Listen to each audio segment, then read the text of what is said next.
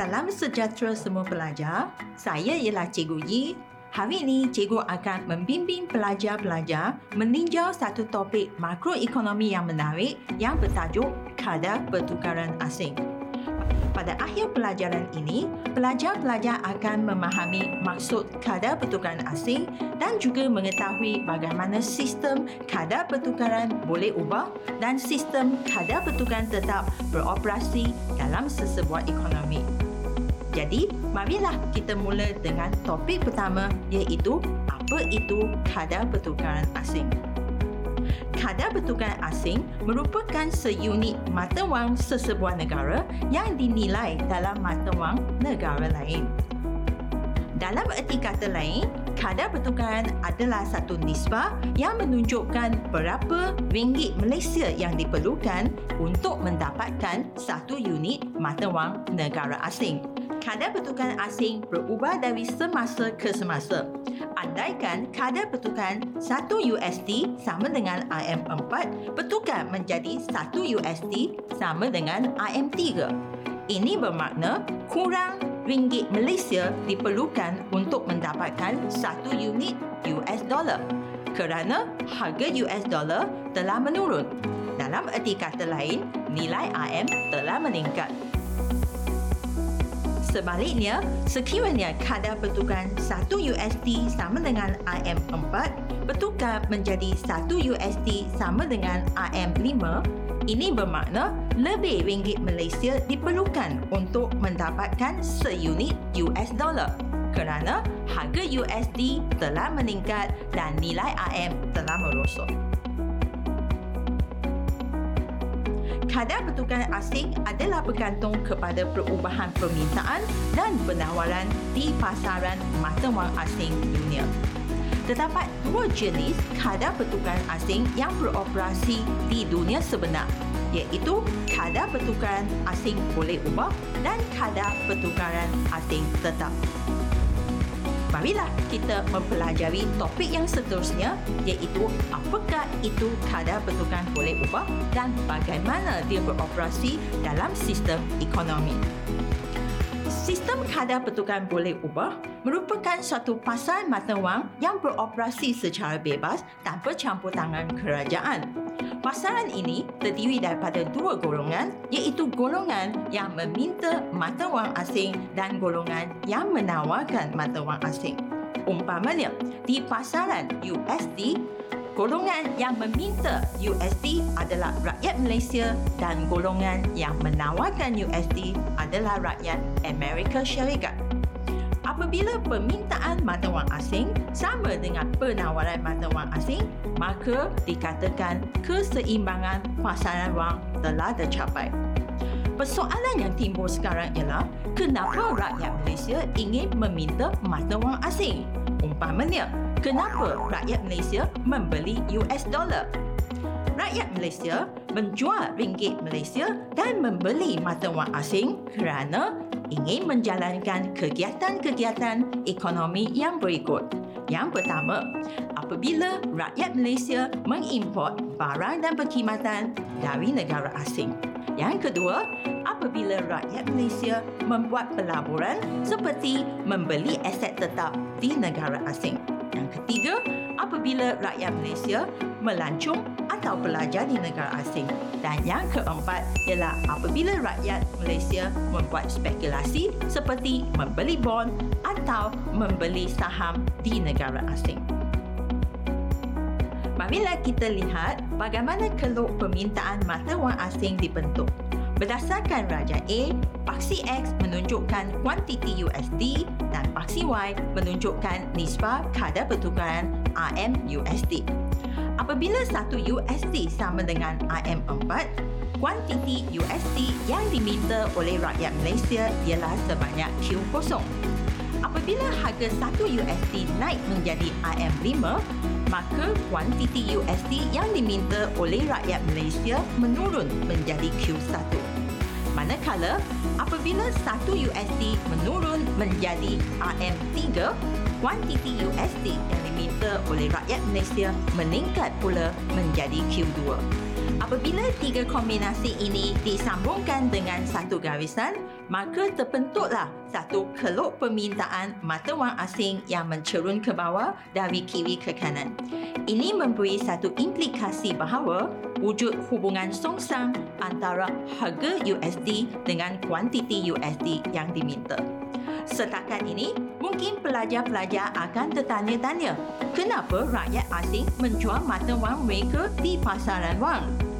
Rakyat asing umpamanya orang Amerika Syarikat menjual USD kerana untuk mendapatkan ringgit Malaysia kerana mereka ingin menjalankan kegiatan-kegiatan ekonomi seperti berikut. Yang pertama, bila rakyat asing ingin mengimport barang dan perkhidmatan dari Malaysia. Kedua, apabila rakyat asing membuat pelaburan di Malaysia. Ketiga, apabila rakyat asing melancong atau belajar di Malaysia. Dan akhir sekali, mungkin rakyat asing ingin membuat spekulasi di Malaysia. Maka, marilah kita lihat bagaimana keluk penawaran mata wang asing dibentuk di pasaran. Berdasarkan Raja B, apabila 1 USD sama dengan AM4, kuantiti USD yang ditawarkan oleh rakyat Amerika Syarikat adalah sebanyak Q0 apabila harga 1 USD menurun menjadi AM3, kuantiti USD yang ditawarkan oleh orang Amerika Syarikat turut menurun menjadi Q1. Sekiranya harga 1 USD naik menjadi AM5, kuantiti USD yang ditawarkan oleh orang Amerika Syarikat akan meningkat menjadi Q2. Apabila tiga kombinasi ini disambungkan dengan satu garisan, maka wujudlah keluk penawaran USD di pasaran wang. Didapati bahawa wujudlah hubungan langsung atau positif antara harga USD dengan kuantiti USD yang ditawarkan. Jadi apa yang akan berlaku? Kalau kita gabungkan keluk permintaan dan keluk penawaran mata wang asing dalam satu raja yang sama. Marilah kita lihat raja C apabila keluk permintaan USD bersilang dengan keluk penawaran USD, maka wujudlah keseimbangan pasaran wang pada titik E di mana kadar pertukaran asing adalah pada 1 USD sama dengan AM4 dengan kuantiti USD keseimbangan pada Q0 hanya wujud satu titik keseimbangan di pasaran kadar pertukaran boleh ubah maka didapati bahawa selain daripada kadar pertukaran keseimbangan sebagai contoh pada 1 USD sama dengan AM5 pasaran tidak mencapai keseimbangan tetapi wujudlah satu jarak yang diwakili oleh AB yang menunjukkan bahawa wujudnya lebihan penawaran USD di pasaran. Sebaliknya, pada kadar pertukaran 1 USD sama dengan AM3, keseimbangan pasaran juga tidak dicapai di mana wujudlah satu jarak yang diwakili oleh CF. Jarak ini menunjukkan wujudnya lebihan permintaan USD di pasaran. Walau bagaimanapun, kuasa permintaan dan penawaran mata wang asing di pasaran kadar pertukaran boleh ubah akan membuat penyelarasan secara automatik sehingga keseimbangan pasar wang dicapai semula di titik E melalui masa. Di kadar pertukaran boleh ubah, sebarang peningkatan atau penurunan permintaan dan penawaran USD akan mengalihkan keluk DD dan keluk SS USD sama ada ke kiri atau ke kanan. Sebagai contoh, berdasarkan Raja D, penurunan dan kenaikan DD-USD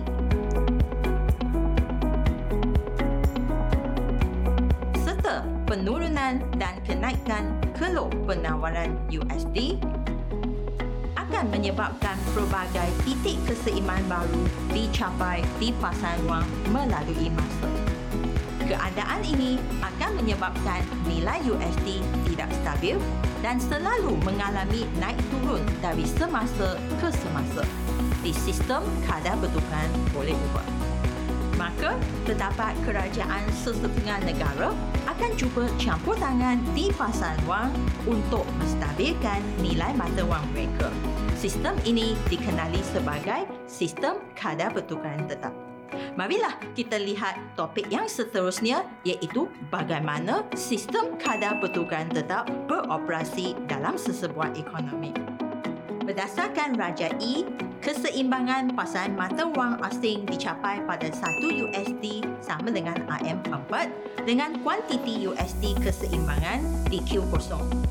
Sekiranya kerajaan Malaysia campur tangan dalam pasaran mata wang asing dengan menetapkan satu kadar pertukaran di atas kadar pertukaran keseimbangan, contohnya pada 1 USD sama dengan AM5, tindakan kerajaan Malaysia ini telah menaikkan harga USD di mana lebih AM diperlukan untuk mendapatkan 1 USD.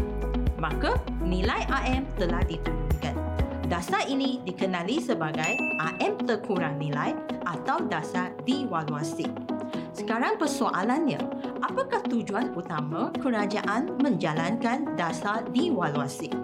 Langkah ini adalah untuk menjadikan nilai AM lebih rendah agar ekspor Malaysia secara relatif lebih murah daripada harga import.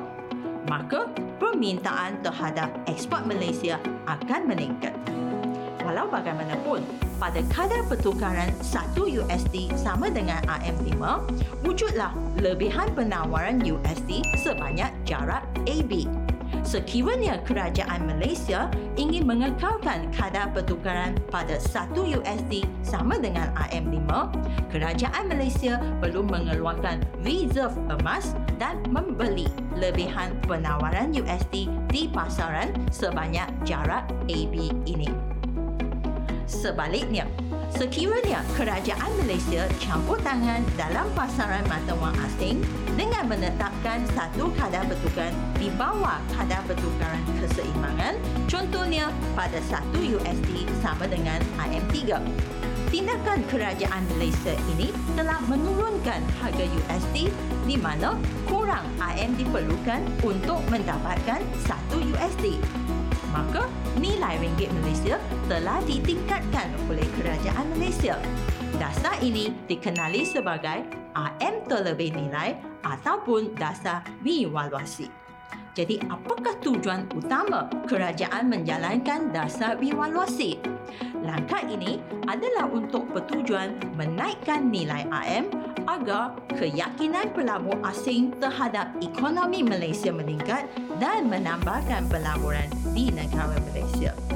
Walau bagaimanapun, pada kadar pertukaran 1 USD sama dengan AM3, wujudlah satu lebihan permintaan USD yang ditunjukkan oleh jarak CF. Kerajaan Malaysia perlu mempunyai cukup stok USD untuk dijual di pasaran bagi memenuhi lebihan permintaan USD sebanyak CF demi mengekalkan kadar pertukaran pada 1 USD sama dengan AM3.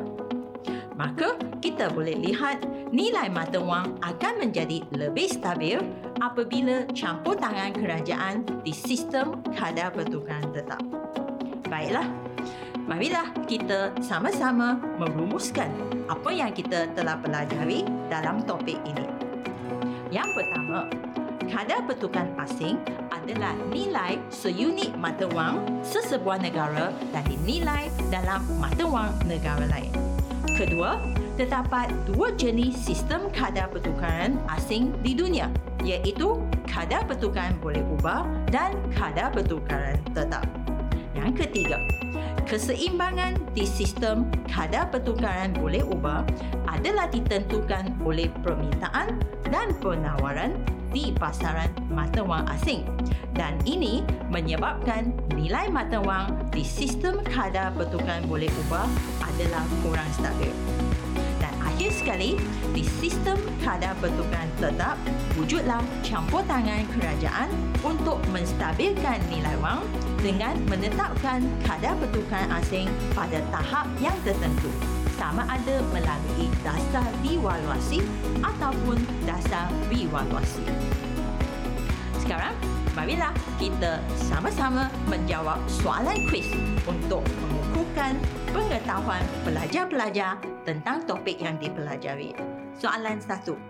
Apakah maksud kadar pertukaran asing? A. nilai barang sesebuah negara dinyatakan dalam bentuk harga mata wang asing. B. Nilai seunit mata wang sesebuah negara dinyatakan dalam bentuk mata wang asing. C. Ekspor dan import dinyatakan dalam sebutan mata wang asing. Dan D. Pertukaran antara dua mata wang asing.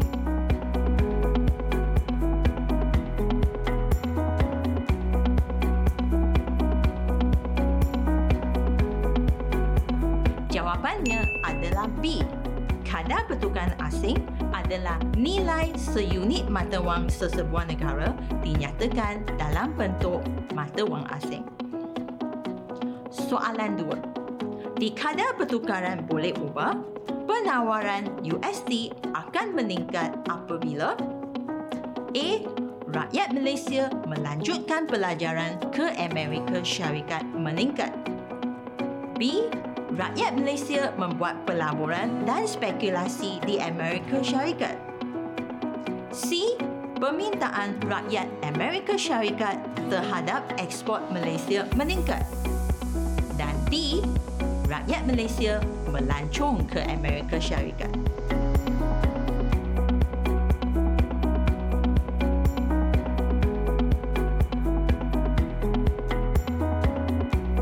Jawapannya adalah C permintaan rakyat Amerika Syarikat terhadap ekspor Malaysia meningkat.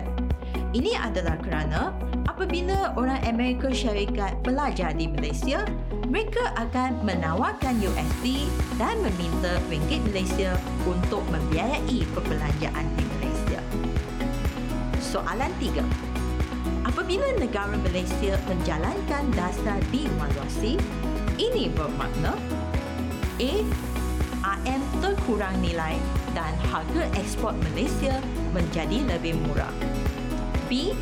AM terkurang nilai dan harga ekspor Malaysia menjadi lebih mahal. C. AM terlebih nilai dan harga ekspor Malaysia menjadi lebih murah. Dan D. AM terlebih nilai dan harga ekspor Malaysia menjadi lebih mahal.